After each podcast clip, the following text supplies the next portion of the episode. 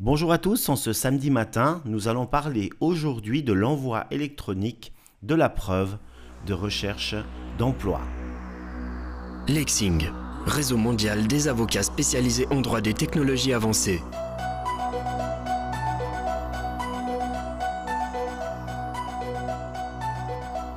Le courrier électronique, que ferions-nous sans lui? Je suis persuadé que comme moi, vous l'utilisez au quotidien pour des tâches tout à fait anodines, passer des commandes ou d'autres choses de ce type, échanger brièvement sur un sujet, mais également lorsque vous avez des relations avec une administration publique, voire même avec des autorités. Eh bien, il faut faire extrêmement attention. C'est le petit cas que nous allons vous exposer, qui, est donc un cas qui a été jugé par le tribunal fédéral suisse, la plus haute autorité judiciaire dans notre pays.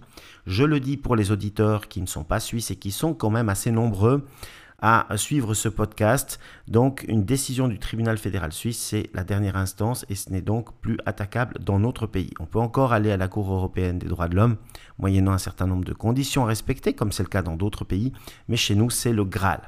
Le petit cas que je vous expose aujourd'hui est assez simple. Vous avez Joël qui vient de se voir signifier son licenciement pour des motifs économiques la start-up pour laquelle il travaillait n'ayant pas réussi à lever suffisamment de fonds pour poursuivre son développement. C'est assez fréquemment le cas, notamment lorsqu'on a un deuxième ou un troisième tour de financement.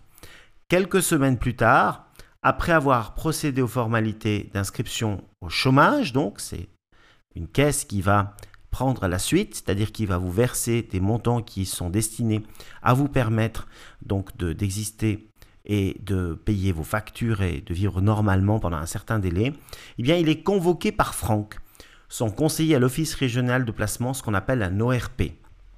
En Suisse, lorsque vous êtes au chômage, vous devez faire des recherches d'emploi et vous devez démontrer donc l'existence de ces recherches d'emploi.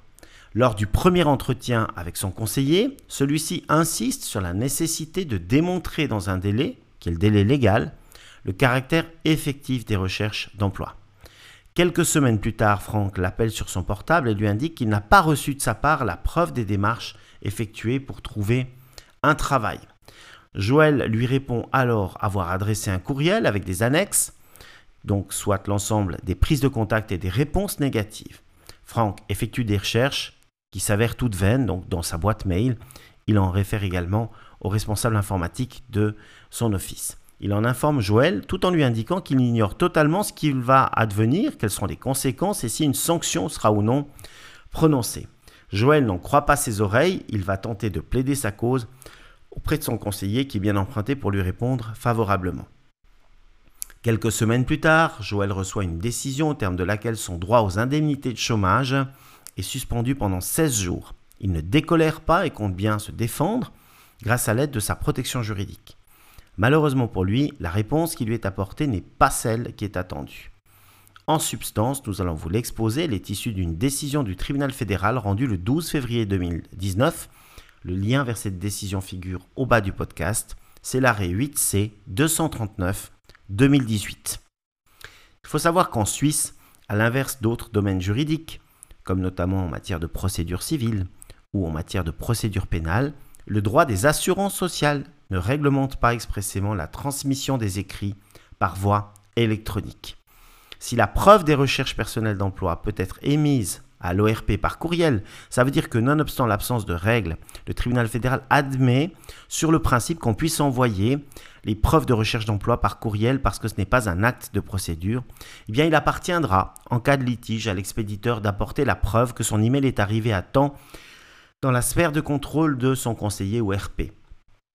Donc, vous devez absolument requérir du destinataire une confirmation de réception du courriel contenant la preuve de vos recherches d'emploi.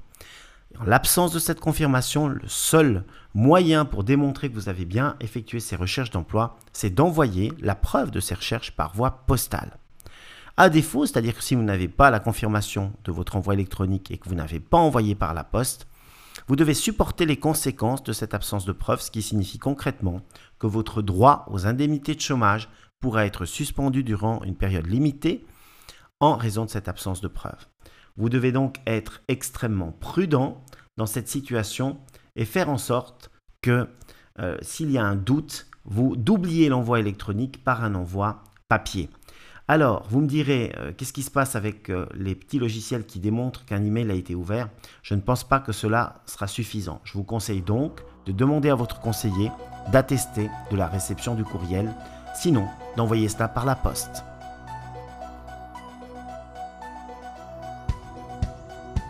Si ce sujet vous a plu, n'hésitez pas à le partager avec le plus grand nombre. Vous pouvez retrouver des actualités consacrées aux droits des technologies avancées sur notre site lexing.ch et finalement si vous voulez proposer des sujets, émettre des remarques ou débattre avec nous au sujet des thématiques que nous traitons, une seule adresse email sébastien.fanti at lexing.ch. Merci de votre attention.